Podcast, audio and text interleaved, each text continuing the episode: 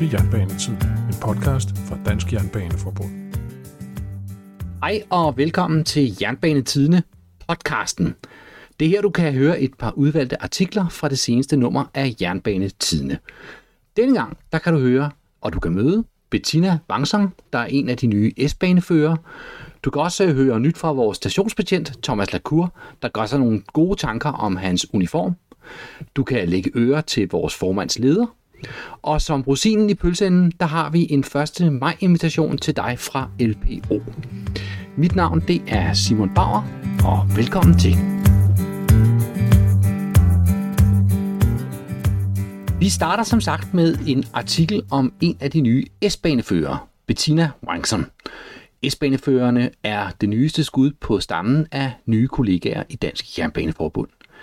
S-togene er overgået til det nye signalsystem CBTC, og med det nye signalsystem følger en ny uddannelse og en ny kategori medarbejdere, S-baneførende. En af de nye kan du møde i denne artikel. Mød en af de nye S-baneførere. Bettina Wangsong elsker allerede S-toget. Af Simon Bauer. Midt i januar startede første hold med de nye S-baneførere. Når marts er gået, er pilotholdet færdiguddannet og klar til at fremføre S-tog på egen hånd. Jernbanetidene har mødt en af de nye S-banefører. Tina Wangson har prøvet lidt af hvert i sit arbejdsliv. Oprindeligt uddannet som tandplejer, sømand på Oslobåden i ni år, stewardesse i SAS og leder et testcenter, for bare at nævne lidt fra Bettinas alsidige CV. Og da DSB søgte S-banefører, slog Bettina til. Det var særligt tanken om at yde en god service, med kunderne lidt mere på afstand, der gjorde udslaget. Og mødet med S-banen har på ingen måde skuffet Bettina. Det er vidunderligt. Jeg tager det super alvorligt, men er altså meget imponeret over følelsen, når man sidder i førerummet og med ansvaret for mange hundrede mennesker. Det er en happy følelse, fortæller Bettina med et stort smil. Det er en skøn fornemmelse at køre til perron, og der står så en lille dreng og vinker, og man så lige vinker tilbage. Der er så mange glade mennesker. Er der noget, som har overrasket dig? Den første dag blev jeg meget positivt overrasket. Der blev taget så godt imod os. Det hele var meget professionelt og positivt. Det var jeg meget imponeret over. Bettina er også meget glad for holdet, som hun har startet på. Vi er mega forskellige. I starten tænkte jeg, hvad har vi egentlig til fælles? Men vi er alle sammen fightere. Det er det, vi har til fælles. Vi kæmper for det, som vi vil. Og vi har været utrolig gode til at bakke hinanden op.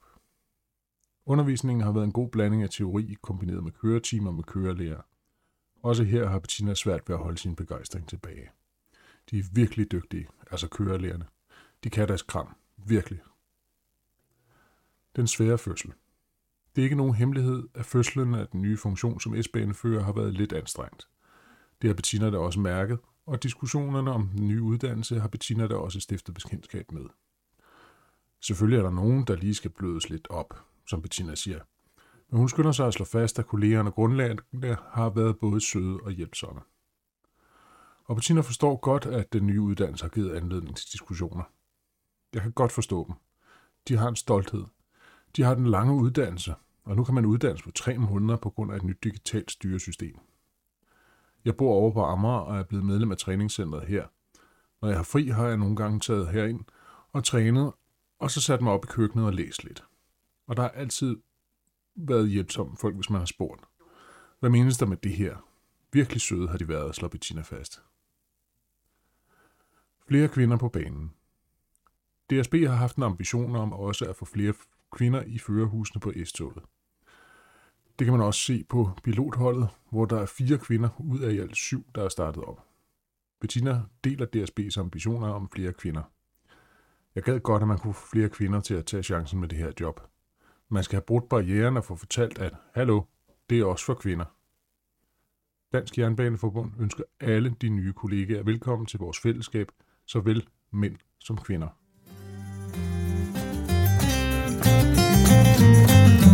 Du lytter til Jernbanen, en podcast om Dansk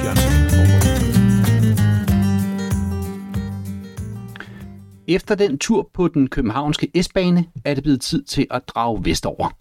Vi skal besøge vores stationsbetjent i Horsens, Thomas Lacour, der denne gang har gjort sig nogle tanker om den forpligtende uniform. Den forpligtende uniform af Thomas Lacour, oplæst af Charlotte Heje Hase. Jeg bærer gerne mit arbejdstøj til og fra arbejde. Det er der flere grunde til.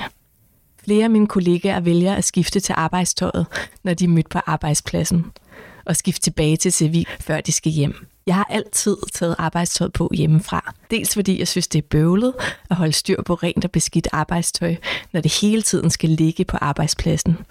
Dels fordi jeg egentlig er stolt af mit arbejde og gerne fortæller omverdenen, hvad jeg beskæftiger mig med. Ligesom tømreren, mureren, postbudet og soldaten. Men det stiller også visse krav til mig. Jeg var på vej hjem i disse tre fra Aarhus mod Horsens på en dag, hvor et tog var afsporet ved Horsens.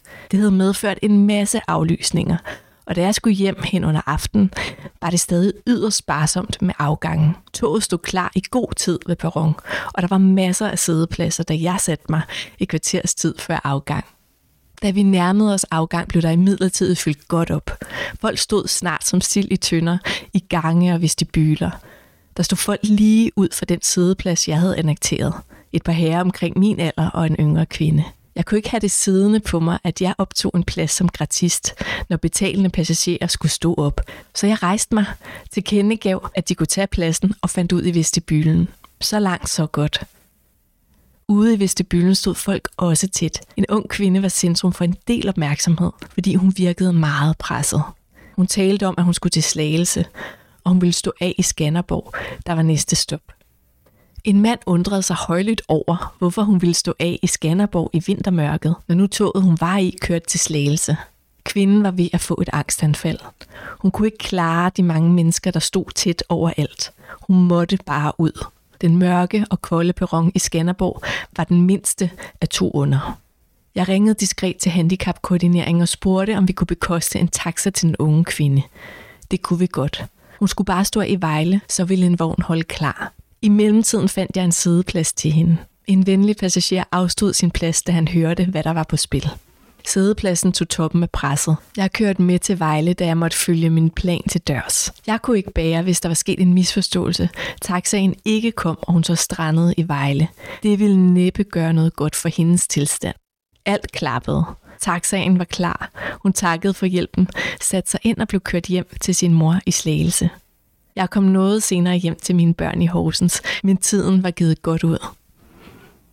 Det var en rar fornemmelse at arbejde for en virksomhed, der tager hånd om mennesker, når de er nød. Det er rart at mærke en opbakning til at gøre det rette.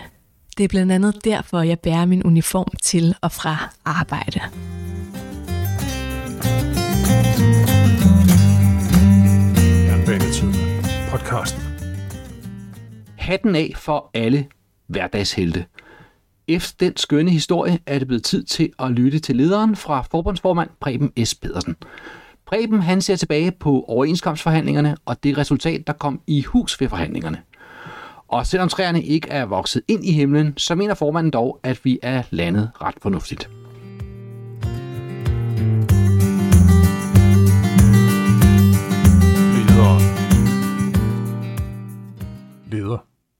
OK23.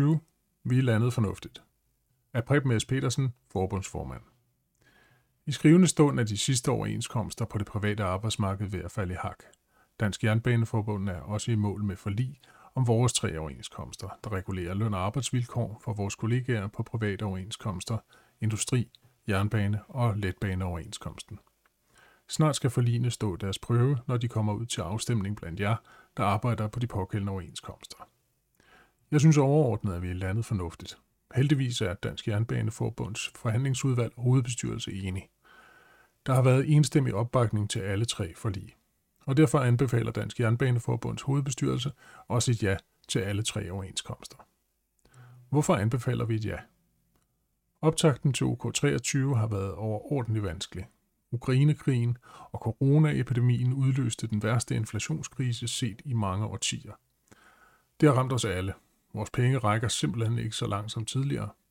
Hverken når vi handler brød og smør, tanker bilen eller betaler elregningen. Derfor har det været en massiv forventning om, at OK23 skulle give os et markant lønløft. Og det har vi heldigvis fået. Som jeg skrev i min forrige leder, så har der været bred enighed om, at vi skulle tage et stort skridt i retning af at få genoprettet reallønnen. Det har vi gjort. Vi er faktisk stort set i mål, hvad angår jernbane- og letbaneoverenskomsten. På industriens overenskomst skal det sidste hentes hjem ved de kommende lokale lønforhandlinger. Det bliver ikke nemt, men det er heller umuligt. Oven i lønnen er der flere andre forbedringer. Personligt er jeg glad for, at vi får endnu bedre uddannelsesmuligheder og mere barsel til en færre hyre. Uddannelse og barsel er kloge investeringer i vores fremtid. De investeringer kommer kun godt tilbage til os alle. Det skal ikke være nogen hemmelighed, at vi forsøgte at bytte os til flere andre forbedringer, for eksempel en yderligere forhøjelse af vores fritvalgsprocent. Men selvom vi ikke nåede i mål med for eksempel fritvalgsprocenten, så har vi sendt klare signaler om, hvor vi gerne vil hen. Arbejdsgiveren har også deres ønsker.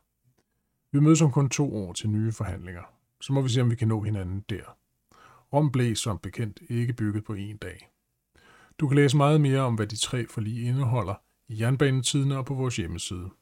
Hvis du arbejder på en af de tre overenskomster, vil du modtage stemmemateriale i din e-boks, når afstemningen går i gang. Vi ses ude i landet. Samtidig med at vi sender dette jernbanetiden i trykken, tager vi hul på en runde medlemsmøder om jernbane og letbane for line.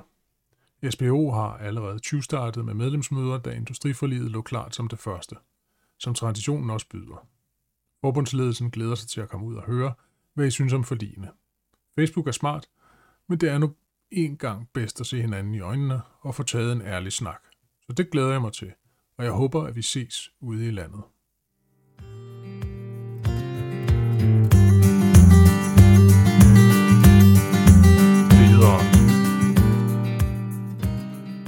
Denne podcast nærmer sig sin ende.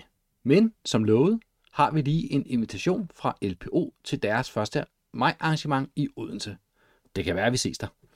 1. maj i Odense.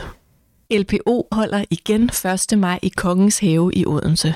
Områdegruppen byder alle medlemmer velkommen og er vært med lidt mad og drikkelse. Vi er på pladsen fra ca. 11.30 og til arrangementet slutter ca. kl. 17. Der bliver selvfølgelig også afholdt 1. maj i år, og alle er derfor velkomne til at deltage. Som sædvanligt er det FH Fyn, der står for arrangementet, men det bliver uden politiske taler i år, skriver FH Fyn i en pressemeddelelse. Nej tak til politiske taler i år, 1. maj. Vi har ikke tillid til det politiske system, så længe der ikke er en fælles enighed om, at vi ikke kan eller skal blande politiske beslutninger ind i den danske model. Vi skal værne om den danske model og de værdier, som vi har kæmpet for gennem tiden. I denne tid ser det svært ud, og lad os nævne Stor Bededag, som politikerne på Christiansborg forsøger at lovgive hen over hovedet på arbejdsmarkedets parter. FH Fyrelse har derfor besluttet, at der i forbindelse med afholdelse af 1. maj i 2023 udelukkende vil være faglige taler på scenen. På gensyn i Odense 1. maj.